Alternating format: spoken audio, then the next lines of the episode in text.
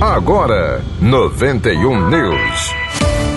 Economia. O Instituto Nacional do Seguro Social, INSS, dá início hoje aos pagamentos dos benefícios para aposentados e pensionistas referentes ao mês de março. O calendário leva em conta o número final do cartão de benefício, sem considerar o último dígito verificador que aparece depois do traço.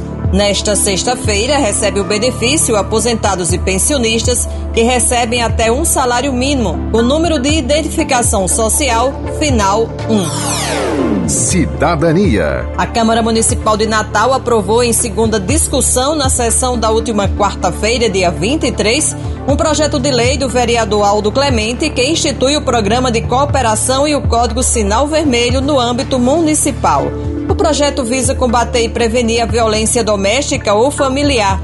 O Código Sinal Vermelho é uma forma de pedido de socorro e ajuda para mulheres em situação de violência, por meio do qual a vítima sinaliza o pedido de socorro e ajuda expondo a mão aberta com a marca em forma de um X, se possível na cor vermelha. O projeto foi aprovado à unanimidade pelos parlamentares. Saúde. Uma pesquisa sobre tratamento da depressão está sendo organizada pela UFRN. O projeto está necessitando de voluntários. O estudo analisa o uso da cetamina como uma forma alternativa de tratamento.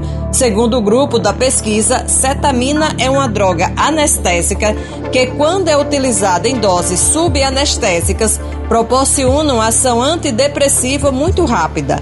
O projeto busca pacientes com depressão resistentes aos tratamentos tradicionais.